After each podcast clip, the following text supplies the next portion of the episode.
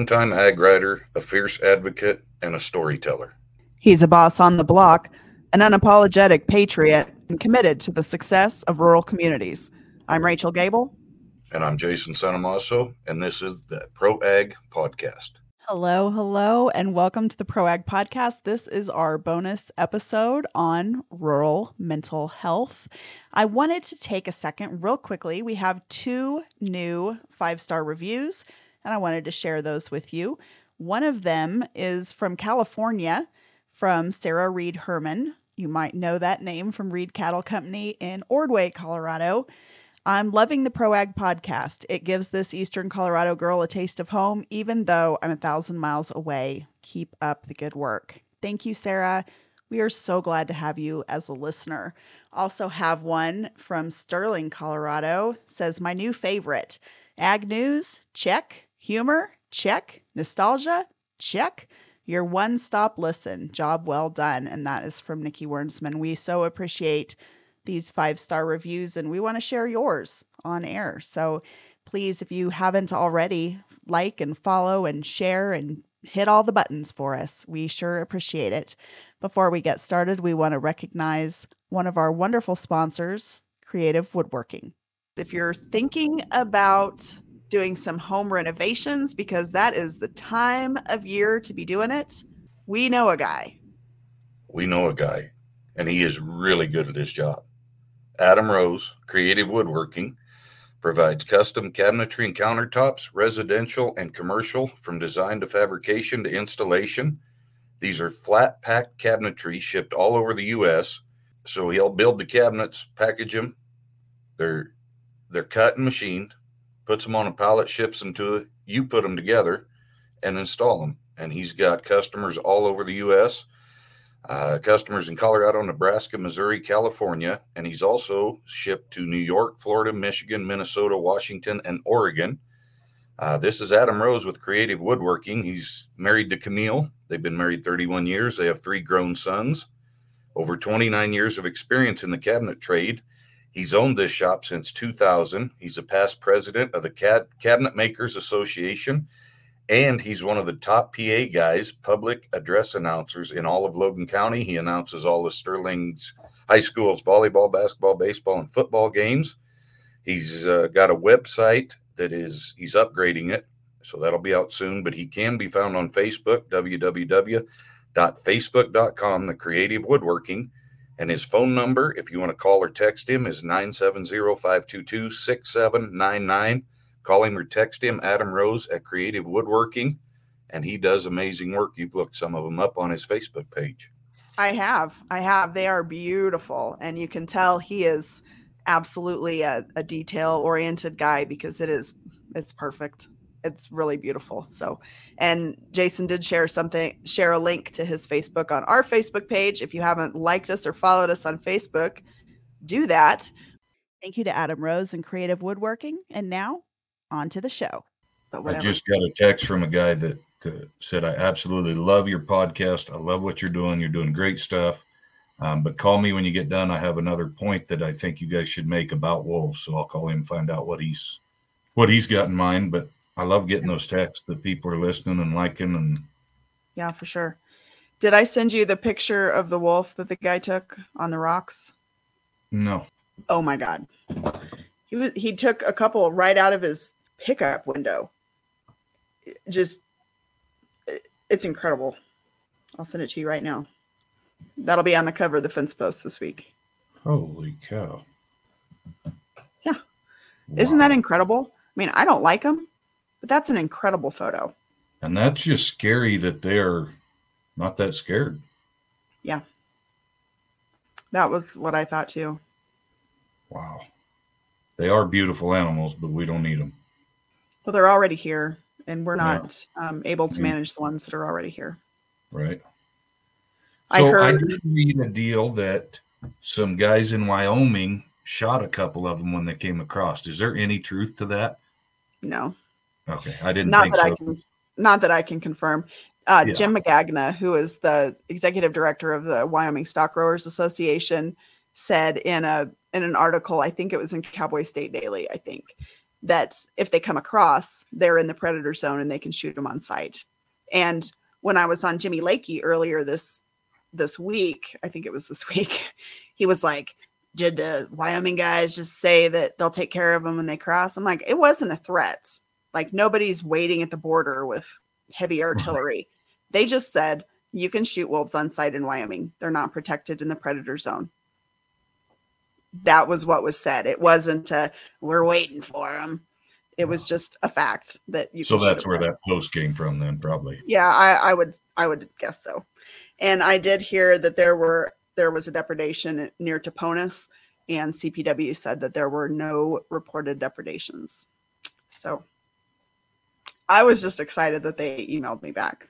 So yeah, yeah shocking. I'm winning. I'm winning. So we want to remind everybody uh, real quickly about our our our mission and our saying and our um, thing that we keep coming back to with our rural mental health discussion, and that is check your cows, check your crops, check your neighbors. And, you know, we tell people so often you need to reach out, you need to reach out when you need help. And I think sometimes we need to flip that on its ear a little bit and say, we need to reach out to our neighbors because um, there's a lot of times that that we see we see the storm coming and and you may pick up on a little something maybe it's a herd dispersal maybe it's getting things in order with the irrigation contracts maybe it's uh, withdrawing not coming to cattle, cattlemen's meetings whatever that is uh, maybe you need to have a pickup window to pickup window conversation with those those neighbors and it can be just as simple as a hey just checking in to see how you're doing you doing okay text just people to know that somebody's thinking of them. Somebody, why, why did he just think about me and text me? Because he's thinking about me. That a 10 second out of your day is nothing to send a text to somebody that you think might need it. Yep. Yeah, it's a it's a very simple simple thing and and there's you know, we run into folks all the time during our day. It doesn't it's not going to slow you down any to spend an extra minute visiting with somebody and and getting some eyeballs on them and making sure that they're they're doing okay. And um, you know, we've we uh, talk a lot about rural mental health, and it's you know, farmers and ranchers are three times more likely to take their own lives than the the general population. And so this is no longer a a looming threat. Like this isn't down the road, it's here. And farming and ranching, agriculture in general, is not going to get any easier anytime soon. So it becomes even more important that we pay attention. You know, I I wrote a column for something somewhere about reading the bunk at a feed yard because you know I'm come from a cattle feeding family and every morning we drive around and we check the bunk we read the bunks how much feed is there are there cattle not at the bunk?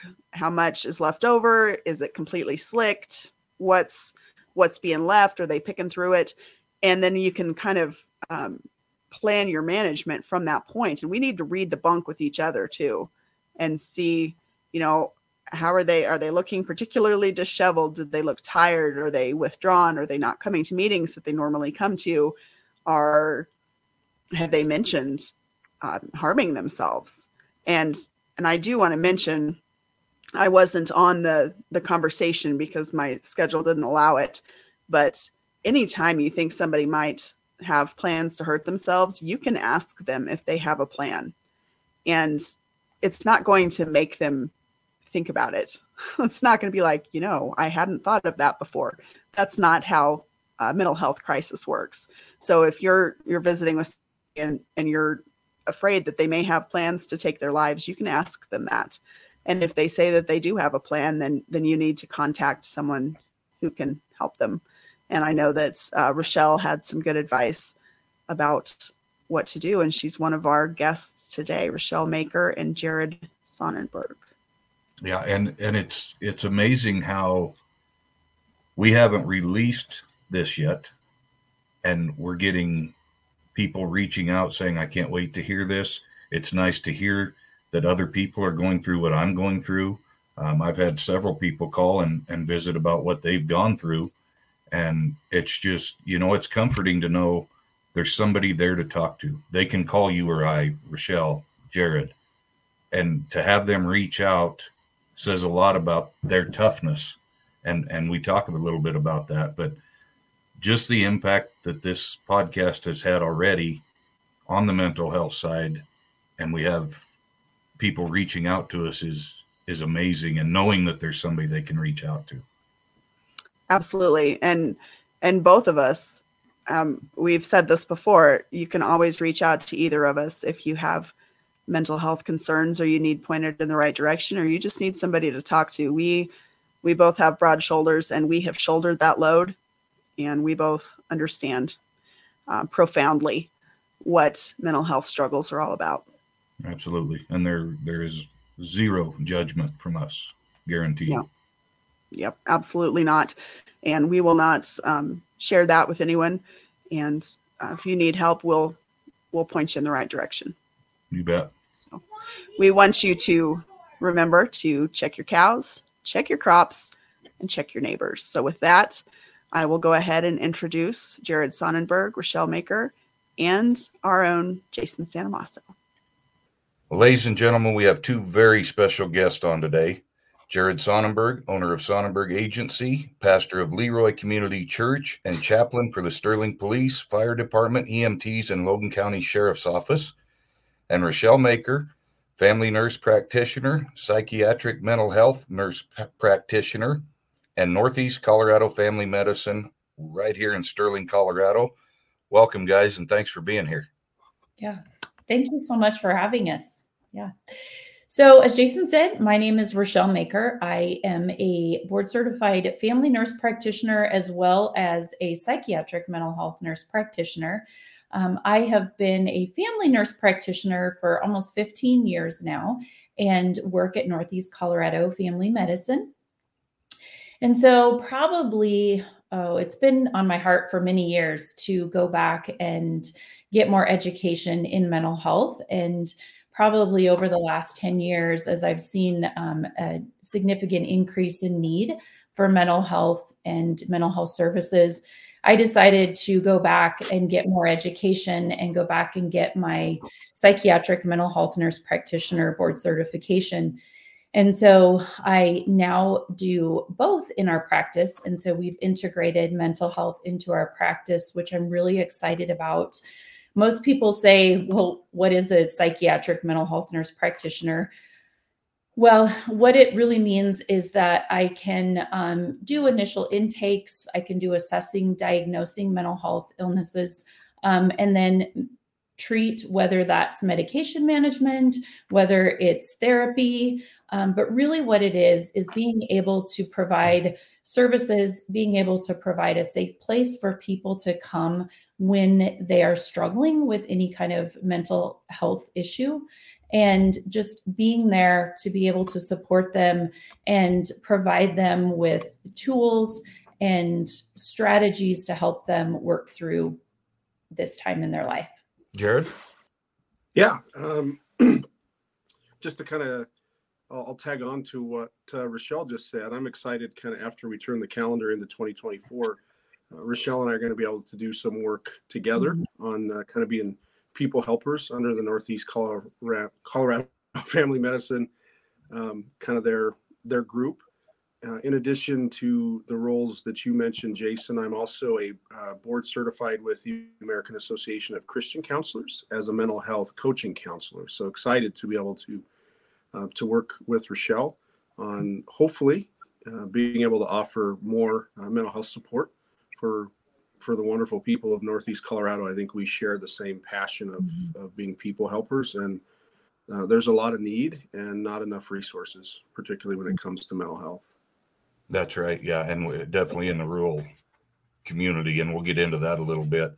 Uh, there, there's not two better people that I can think of to to be doing this and and helping out in the rural community. And I I've listened to several mental health podcasts and and I found one called Inside Mental Health Podcast with Gabe Howard and Vince Wales. And Gabe Howard read this analogy and it it really hit me. So I'm going to read it and then we'll talk a little bit about that. When when cars first came out, they were dangerous. People were dying from them, and the faster they got, the more dangerous they became, and more deaths followed. There were no such thing as safety features on cars. Well, people started realizing that cars were in fact dangerous. People started talking about it and talking about safety features such as seatbelts, breakaway windshields back then, airbags now, but not, they didn't have that capability then. Now cars have become safe. But what if people didn't push them to implement safety features? What if they said, sorry, we're not going to do anything about it? If you die in a car crash, it's your own fault. And actually, the big three automakers did that at the time. They drug their feet uh, they didn't want to add it. They didn't want the extra cost until there was a public outcry for them to add the safety features because of all the deaths that were were happening in car accidents. The point being, acknowledging there's a problem is the first step in solving it. There had to be a champion to speak out, and that was Ralph Nader. But what if he hadn't pushed for safer vehicles? Over the years, cars have been much more safe because of the safety features. But the like I said, the big three denied it at first, and they just allowed people to die unnecessarily because they weren't willing to take the first step. And that kind of ties in with mental health and suicide, not talking about it, blaming the victim, not understanding what we're looking at. And that's why more people die by suicide than car accidents now, because there's more safety features in cars than there is the mental health. Um, why are we having such a hard time in this country implementing safety features for the growing mental health problem? Well, I, I, guess, Jason, one of the things that I see is um, they really kind of go back to what we call the four A's, and that's availability, acceptability, accessibility, and affordability. Um, and so, you know, I think one of the biggest things that we see is there's just not enough resources. And there's, you know, obviously there's always been that stigma that's attached to mental health. When we think that, you know, we can handle it on our own, it's mm-hmm. anything that's related to the brain. A lot of times it's this mental toughness, you know, just get out there, go do it. You can do it, suck it up, you got this. Well, sometimes there are things that happen that we can't just do that. And there's a reason for that um, medically. And a lot of times we don't have a blood test or we don't have a scan that we can see that depression, that anxiety. And so it's getting people to understand like how it affects your brain and how then do we treat that you know and how do we recognize those signs and being able to reach out for help? But then we need help but where do we go for that help? Because we don't have those resources. And i think that is really hard as well. Um, and then the affordability part in terms of mm. well i have other things that i want to spend my money on and mental health is not one of those things. And I don't ever want that to be something that prevents people from trying to seek help either. You know, mm-hmm. we'll work with you because it is so important that you reach out. What you're feeling is real. You're not alone, and we want to help you. So, Jared, what do you, your thoughts? The, I, I, think the stigma is absolutely real that you talk about. Not only is accessibility, affordability, I mean, those are issues, but uh, the, the stigma is a big one. Mental health is still just misunderstood. If you break your arm, for example, it's it's pretty clear cut what that course of treatment is, and those injuries have been visible for a long time. So people don't think twice about it when you walk around with a cast on. But if you tell somebody, for example, or a lot of people have that fear, well, you know, I need to go, go talk to my counselor or therapist. A lot of people just don't have that same level of comfort. And this is probably not true for every single situation, but one thing I've learned is that most people pretend to be okay. They don't pretend to be hurting mentally. And, you know, that's one of those stigma things that for a long time it was just thought that, you know, stress and anxiety, depressive episodes, you know, any any of those uh, things kind of related to that we could talk about were kind of thought that well maybe this is just made up people just simply aren't tough enough and that wasn't the case same people aren't in my experience, have not really kind of pretended to have depressive Mm-hmm. episodes or anxiety, for example. They pretend to be okay, and that's Mm-hmm. that's part of that stigma because we're just we're still not comfortable talking about it, or at least not as comfortable as we could be. So I think podcasts like this, um, sim- simply the fact that people with a, a prominent voice are willing to have these conversations. Hopefully, this is the start of kind of opening some of those doors and avenues of conversation, because I think that's how we begin to to destigmatize it. And the more we destigmatize it, I think then it brings more people into the fold. So maybe that increase and just kind of that the the economic side of things. The more availability you have, then the accessibility goes up. Hopefully, the affordability um, you know becomes something that people can maybe digest a little bit more. But like Rachelle said, we're definitely willing to work with people. So uh, I would not ever want anybody to not seek help because they're worried about the dollar signs. I mean, we'll we will we'll figure it out. We will work with you if if you need that help. Well, and I, I the stigma thing, I've read a lot about that, and I found a website about ending the stigma in rural communities. So I'm gonna read you a little paragraph, and you guys pretty well touched on everything, but it's that stigma's big. Uh, Mhm. the stigma associated with mental health conditions is a major barrier to seeking help for many individuals in rural communities. Although mental health is important to overall health, some people don't recognize mental health conditions as valid health issues. This type of thinking is often more common in rural communities where a mental health condition can be seen as personal weakness or a character flaw, which, which adds shame to the struggles of someone already dealing with mental health condition. Understanding that mental health conditions are valid health issues, just like cancer or diabetes, is one step towards eliminating the sti- stigma in rural communities. In addition, talking openly with others about lived experience with mental health conditions, as well as providing support to those who are struggling, are essential to bringing down the mental health stigma. And they have a campaign where you can buy t shirts, coffee cups, that their slogan is silence the shame. And I thought that was absolutely amazing. Um, so, yeah, talk a little bit about how we can silence the shame and, and convince people that it's like myself. I've gone through anxiety, depression. Many people have that you know, but they're not going to tell you because they, they see it as a sign of weakness.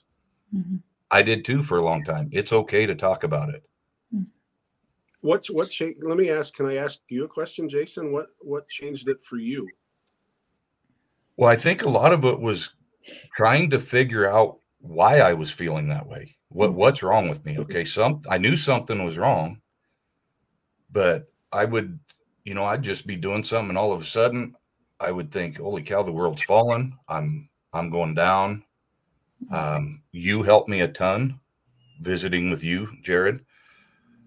Um, it's just, I think when you finally hear about, and and maybe that's part of it. Some people don't even know about anxiety and depression Mhm. and until you read some things and go oh my that might be me I, i've felt those things before Mhm.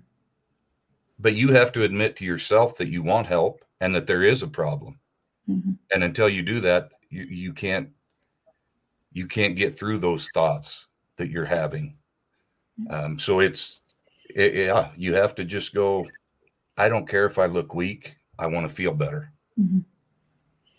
And I think that's like the most important thing is people understand depression and anxiety looks different for different people. And sometimes helping people understand what are those signs of depression or anxiety? What does it really look like? I mean, we all worry about things, but when it becomes where it's kind of taking over or affecting our ability to do the things and enjoy life the way we want to enjoy it, then we have to seek that help. And I think one of the things that I think is important is getting out there like, what is depression? Like, what does that look like for somebody? And a lot of times it's things like where you begin to sort of isolate your things or you're not enjoying the things that you love to do before, that you mm-hmm. stop going out, doing the things that were important to you, not enjoying the time with friends or family that you used to love, um, just wanting to stay in bed and sleep all the time, or um, anxiety can look like I explain it as either And some people have both above the neck anxiety or below the neck anxiety. And above the neck anxiety is that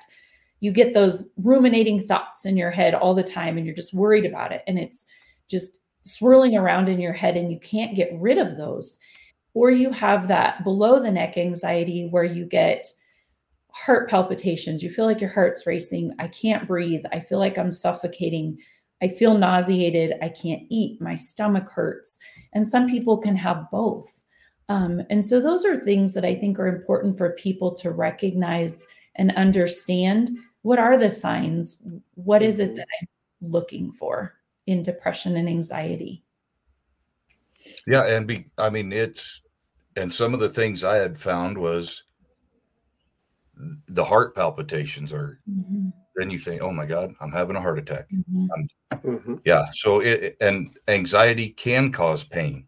And mm-hmm. and people think, well, I have pain. That's not from yeah. Anxiety definitely can cause body aches and pain. And yeah, again, you just have to decide, okay, there's there is something wrong. Maybe I need to visit with somebody. And that's not admitting weakness. And in my opinion, that's admitting that you're a pretty strong person to be able to talk about your feelings and go to somebody for help. Mm-hmm. Absolutely. And I think a lot of times, so we, um, not to get like real techy here, but like we get this in our mind where we, you know, I can handle this, I can deal with this. And we sort of just push it back and we keep shoving mm-hmm. it back in. And I sort of explain it as, we start building this wall in front of our a little emotion center in our brain that holds all of our emotions and we continue to build and build this wall and then it makes it hard we almost have a disconnect in our pathways mm-hmm. To the front of our brain to tell us like how to think how to feel how to respond to mm-hmm. things because we've pushed all that back for so long which is why sometimes i think we see more and more um, suicides too, because we're not dealing with those feelings. Sometimes we keep pushing it back, and they get to that point where it's they they don't feel like they have any other option. And we want to help them recognize that there is help. We want to help them before they feel like there's nothing else they can do. So, I mean, I guess that's one way I sort of explain like how we mm-hmm. block that motion center. Well, and an interesting uh, facts that I found for every suicide that actually happens, there's 316 people that have seriously thought about suicide but didn't follow through. Mm-hmm. So that's 9.48 million people a year committing or considering committing suicide.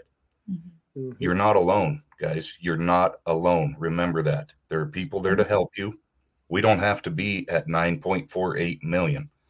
Mm-hmm. People like Jared and Rachelle are are here. They're they see the need, especially in rural communities. Mm-hmm. And and another thing, 65% of rural communities don't have a psychiatrist. 81% of rural counties don't have access to a psychiatric nurse practitioner so we're extremely mm-hmm. lucky to have Rachelle and Jared both. Jared's not a nurse practitioner, but but he will help. And 37% of the population in the entire US live in a mental health shortage area. Mm-hmm. So yeah. that adds to what you guys were talking about.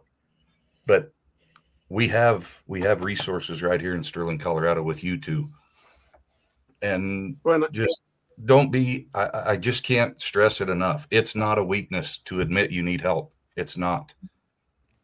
It's not, and, I think what Rachelle and I have found in just working with people over the years, um, you know, she's um, she's offered care uh, on the primary care side and the behavioral health for a lot of years. I've done, uh, you know, my work for almost 15 years. For medication, absolutely has its place, and that might be some of the intervention that some people need. There's a lot of cases that people are nervous about that. Excuse me. A lot of time it might be that medication's not the needed intervention, but they just finding that trusted uh, person to talk to. And, and I think we actually probably need to give kudos to the younger generation. So like our, like our kids, that generation, I think they are way more in touch with mental health. I mean, we're seeing younger people saying, "Hey, I'm kind of struggling. I need somebody to talk to." They seem to be way more open, and I'm not I'm not putting down our generation or the generation above, but I I think as the generations are, are going on, we are becoming more aware of the need for these kind of resources and help. It's I think a lot of the the lifting though needs to be done with people that are kind of like you know 40 years 40 years and up. I would say is probably some of the, the biggest need because we're probably the ones that aren't doing the best job about talking through how we feel. Right. Yeah, exactly. Um, and I found a, I don't know if you guys can see this, and I know listeners can't, but I thought that I'm just going to try to. Yep. So it says, change the narrative. Imperfect. Imperfect. I'm perfect. You are unique. No need for perfect. Mm-hmm. And that is dead on. We don't have to try to be perfect. We don't have to be big, tough people that have no problems. We don't have to be perfect. Mm-hmm. Well, and that's why if you want to get, um, you know, kind of the faith-based side, which I know for Rachelle and I, that that for each of us that plays a big part in our our personal lives. But I mean, God created people to be helpers, and He gifted people to be healers for a reason. I mean, there there are people that have the ability to listen, or the willingness, or the passion to help, because that's that's kind of just their giftedness. So I, I don't think we should shy away from seeking out those people as a society, because it's it's really kind of their role. We are we're here to to help. Absolutely. And I mean, I just did some searching throughout the week on the internet, just mm-hmm. mental health, this, that. There's a ton of resources out there. And I, I know a lot of internet stuff is, is not true.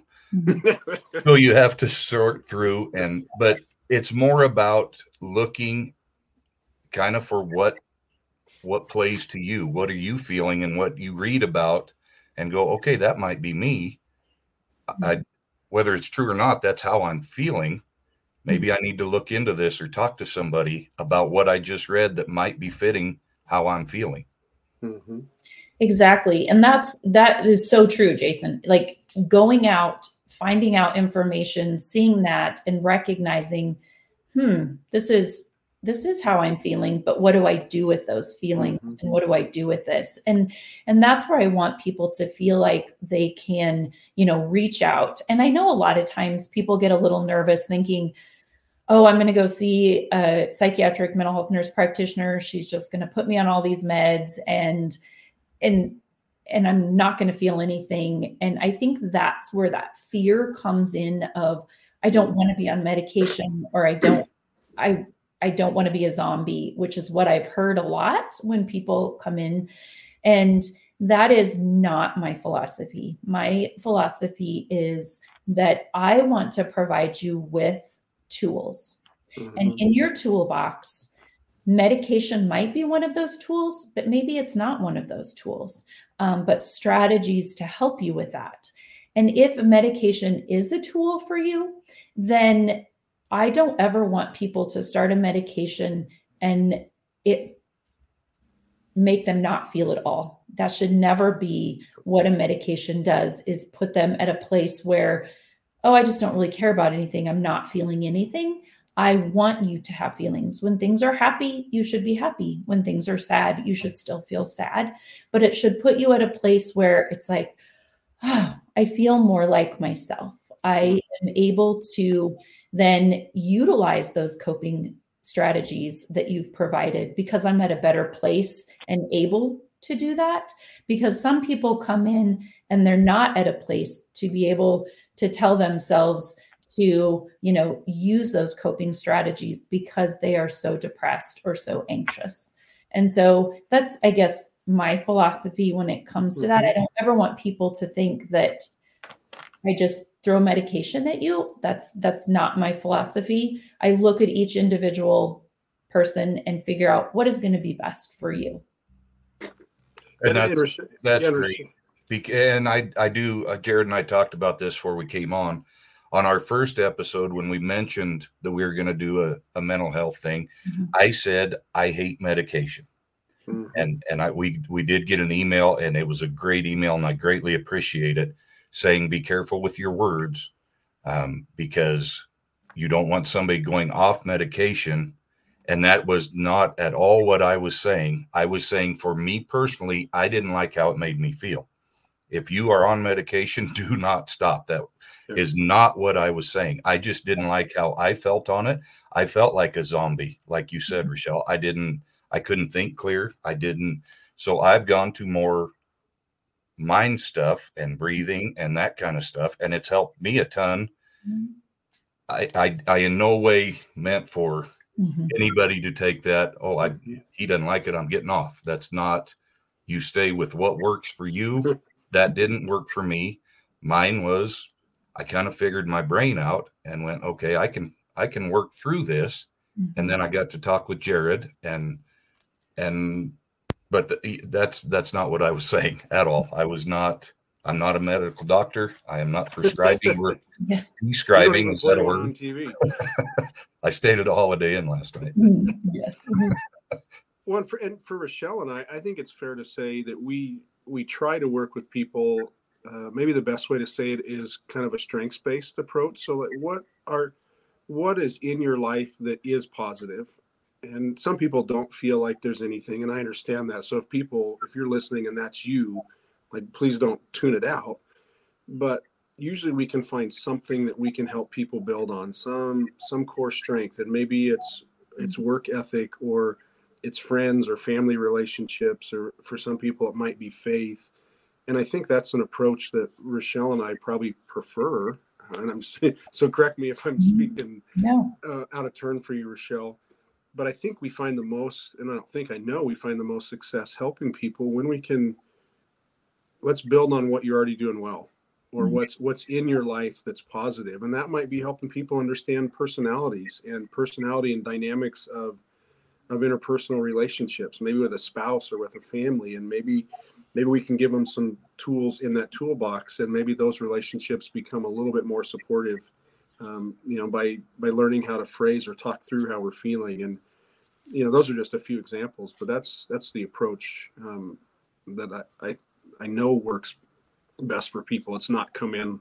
like we've talked about and just you know have rachelle put you on a medication become a zombie. That's not that's not helpful medication might be a, a part of it but that's we're not we're not helping people heal and find restoration if if we're not if we're not kind of assessing them as a whole person Exactly. And I think that's what's so important is looking at the whole picture. And um, you know, Jared is exactly right. We we want to build on those strengths. I think we live in a world where we hear lots of negative and people are fed lots of negative. Um, not we're not good probably at building people up as much as we should be. And so I think that then it's hard, especially when you get into that place of feeling so depressed or so anxious. And it's hard to tell yourself those good things and hard to see what are my strengths. And so Mhm. that's what we try to help you see is that we all have strengths, you know, and sometimes they're hard to see, but we will help you and we want to help you build on those strengths to help you get better in focusing on all of those positive strategies and getting rid of and one of my strategies that I really tell people to try to do every day is we have to exercise our brain just like we exercise our body. We have to rehab our brain just like we rehab after a knee surgery. If we don't do our knee exercises or go to physical therapy, then our knee is never going to heal and it's never going to be the same. It's the same thing with our brain. We have to be intentional about doing something good for our brain every day. Whether that's, I call it brain dumping, and it's really getting rid of those negative things that we are not in control of, those things that cause that increased anxiety, that increase in depression, getting it out, writing it on a piece of paper, and then shredding it or throwing it in the trash. But then having what I call a blessings journal, a joyful journal, and mm-hmm. writing those good things down, whether it's a scripture that you focus on, whether it's a quote, a fun memory, something that feeds our brain good. Because when we are feeding our brain with good things, we feel better and therefore we react better. Well, and I mean, think back to when we were little, and I I've done this to my kids. Toughen up. Mhm. Toughen up, get tougher. So we're like Jared said, our age, we were trained. You don't complain. Mhm. Don't come to me unless you're squirting blood everywhere. You're fine. Toughen up, right? I mean, that's what we were. Mhm. And so I think the rural rural health, mental health deal. That here's another another little paragraph that says fear of negative judgment by family, friends, and community members for appearing weak or unable to deal with life's up and downs is just one of many challenges that keep people from seeking help in rural uh, areas. As members of small, close knit communities, many rural individuals are also often concerned about lack of privacy about their mental health. We know it, we know everybody. I mean, in small towns, you pretty much, Mhm. I'm scared to go walk into this mental health clinic. What if somebody sees me? Mhm. Part of the stigma we that we've got to we've got to get past that to get people the help they need. Exactly. And that is what my goal is always to make people feel like, yes, we live in a small town. And that is always a fear um, of, oh, what are, are they going to tell somebody else? That is not, I mean, what you t- tell Jared and I is private, is a safe place for you. And that is what I always want people to understand is that the environment when you come in to to see one of us it it is a safe place. What you tell us stays in that place and we want you to feel comfortable with that.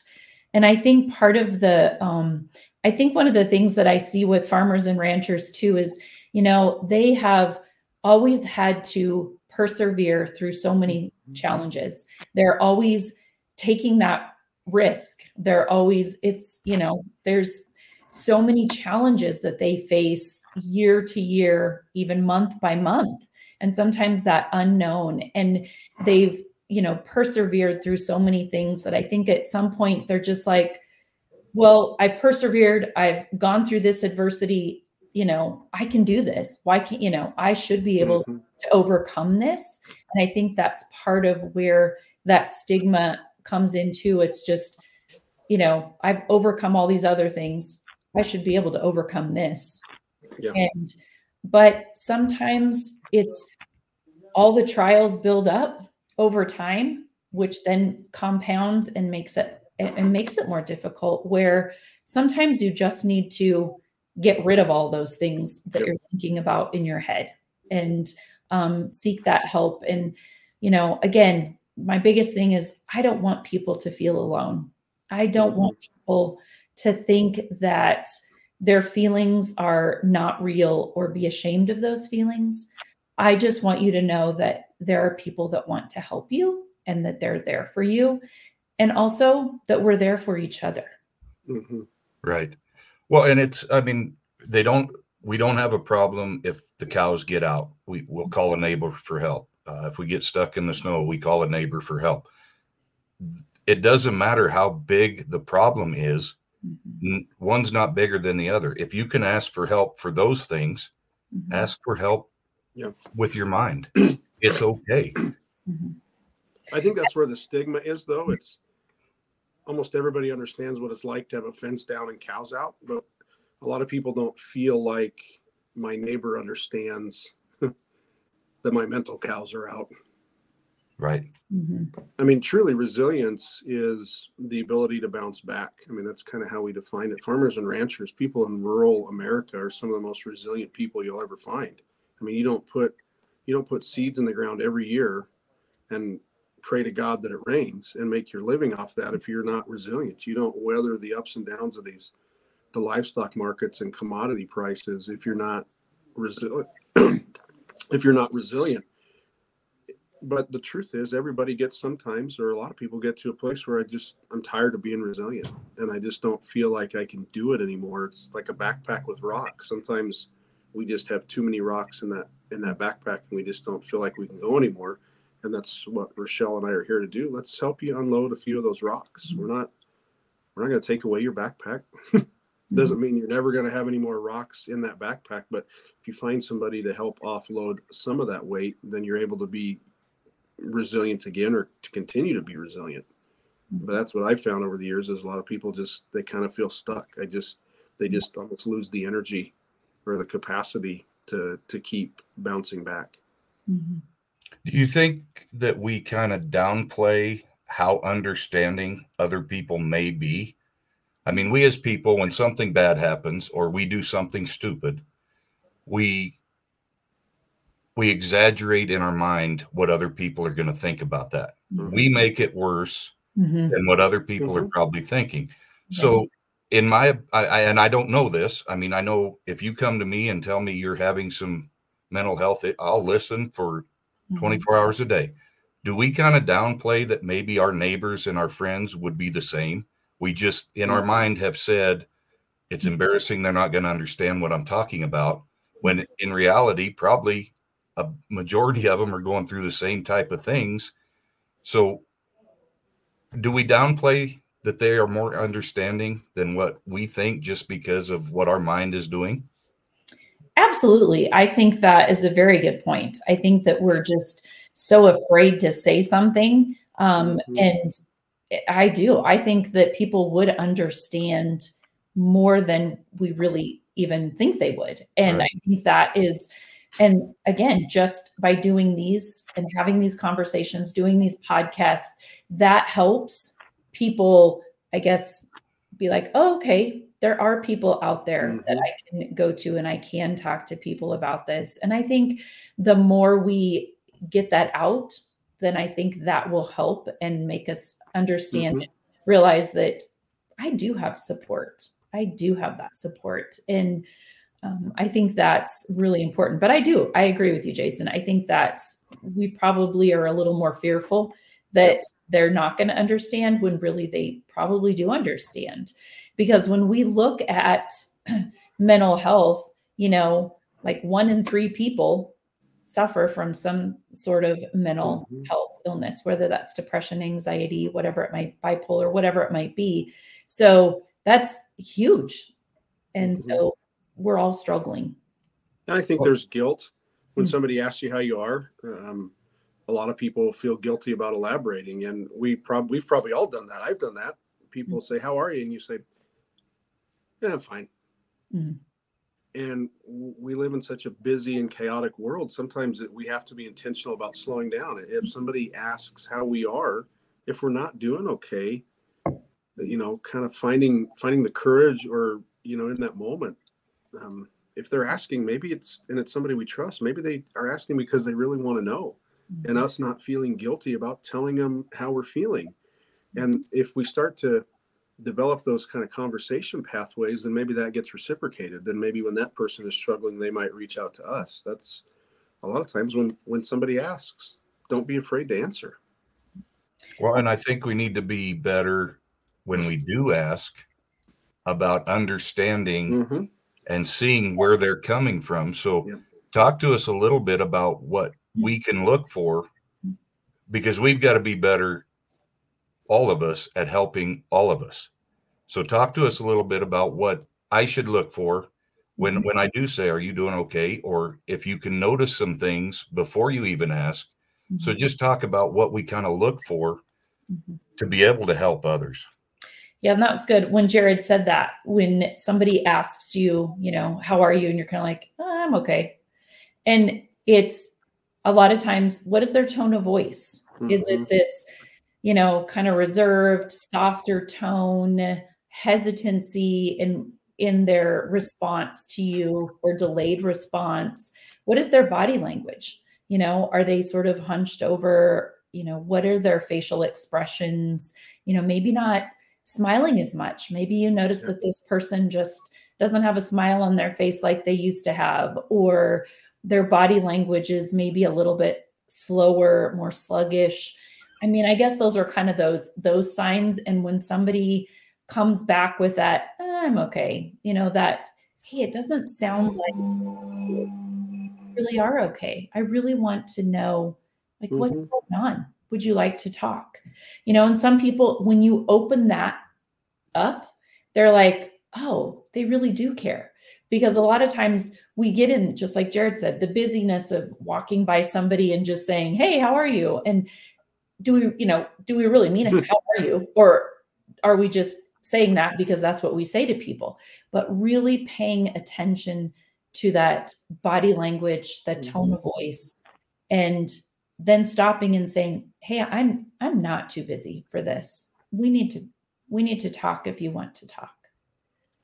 Well, and I I had uh, I had an MRI on my elbow in Brighton, and I was sitting in the waiting room, and I, about four seats down was another lady, and then another lady walked in, checked in, and as she's walking, starts talking to this lady, telling her all about how she'd lost her husband to cancer and now her sons are mm-hmm. gone, they're far away.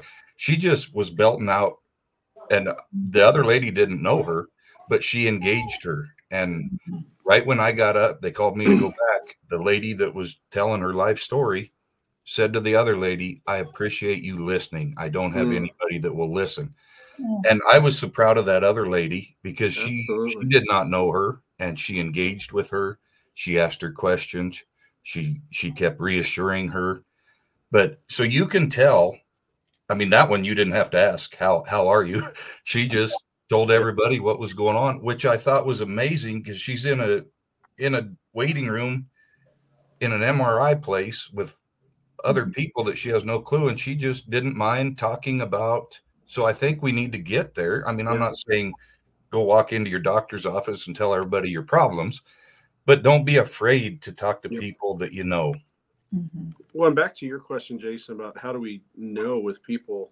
I think the people that we're in relationships with, friends, family, is we get to know these people. So if you're wondering, like, if somebody's struggling, some of it is just taking time to notice their patterns of behavior. Have, has that changed? Is this somebody that, you know, maybe you have a drink with socially, but all of a sudden, every time you're with this person now, they seem to be, they seem to always be drinking. Is okay one of those one of those red flags? Like, okay, maybe there's some not good coping going on or um, something of that nature you know that's a question or somebody that you know used to enjoy going out and and now they're just they've kind of isolated themselves and there's there's this kind of this closed off uh, to relationships or you know people that are sleeping or not sleeping you know you ask them how'd you sleep last night i didn't sleep worth a darn i'm going on two weeks and I, I can't sleep at three hours a night Mhm. well that's an indication their brain's probably racing and it's we know the patterns of behavior for the people that we have relationships with family friends and if if we notice those things just not being afraid like we've talked about to say how are you you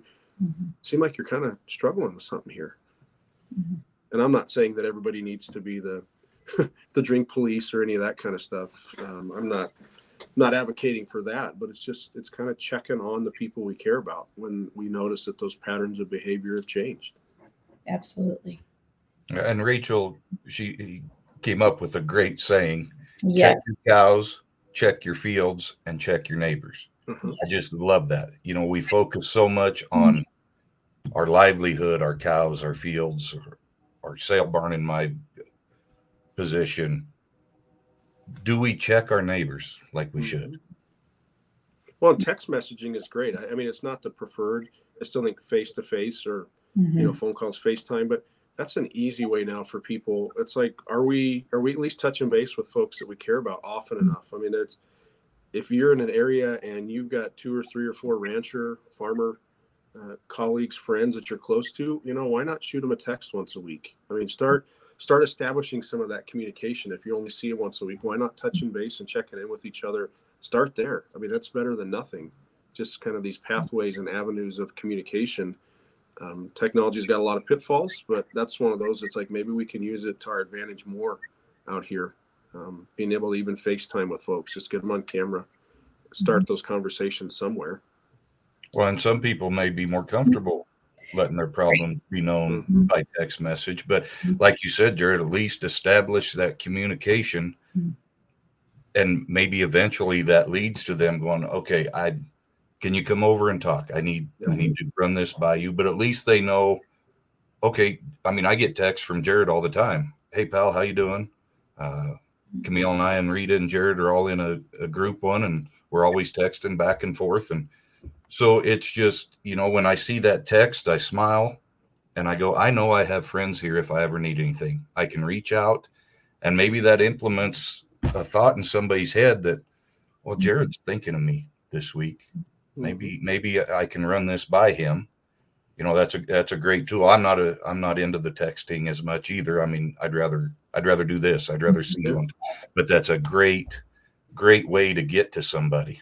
Something is better than nothing if we're starting Absolutely. about talking and you know if somebody's busy like there's times rachelle and i will text and it's so busy it might be a day or two before we're able to get back but we know that's the pattern now all of a sudden if rachelle and i didn't hear from each other in a week and a text then it might be like okay something might be up because like Mhm. one or the other never got back so you kind of learn those patterns with people also Mhm. Absolutely. I think keeping those, um, any avenue of communication, whether that's text, a phone call, uh, it- whatever it might be, FaceTime, whatever it might be, I think that is so important. And just letting people know that you're there. hmm So just a real quick real quick statement.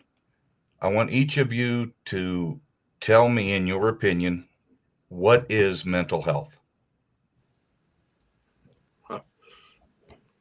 go ahead rachelle that's a big question That is a big, that is a big uh, question. And, And I know it's a broad question, yeah, but just so- yeah, your thoughts, what is mental health? Mhm. So when we look at, I guess, oh, that's like a, a hard one. I guess what comes, Put you on the spot. I know you did put me on the spot. No, but I also not only think of mental health, but we also think of it as mental wellness. And Mhm. what is it that we need to do to treat our brain just like we do the rest of our body? Our brain truly is probably one of the most important organs in our body. You know, if our brain wasn't working correctly, we wouldn't breathe, our heart wouldn't beat. We just it it communicates so much to the rest of our body. And so when I think of mental health, I think of it as we need to look at it as a whole. You know, not only is it the mental emotional part, but it also connects to the physical part of our body as well. And so looking at it as my philosophy as a whole, we want to treat everything. We want to treat not only, you know, the brain, but the whole body and the needs of the whole person. So Very good. Very good. I love it. that Jared, and i can't really you kind of you kind of get a pass here because you got to think about it and listen to Rachelle. No, right. No. um, no, I, I don't really have much to add. I totally, I agree with 100% of everything Rachelle said, and that was going to be my answer. Is we are whole human beings. I mean, that's how, that's how we were created. Um, God has gifted us with emotions to help us interpret the world, and that's that's part of, that's part of who we are. Mhm. And uh, our physical, mental, emotional, spiritual health, it's it's all, yeah, it's all part of the whole. And we care about people as as whole human beings.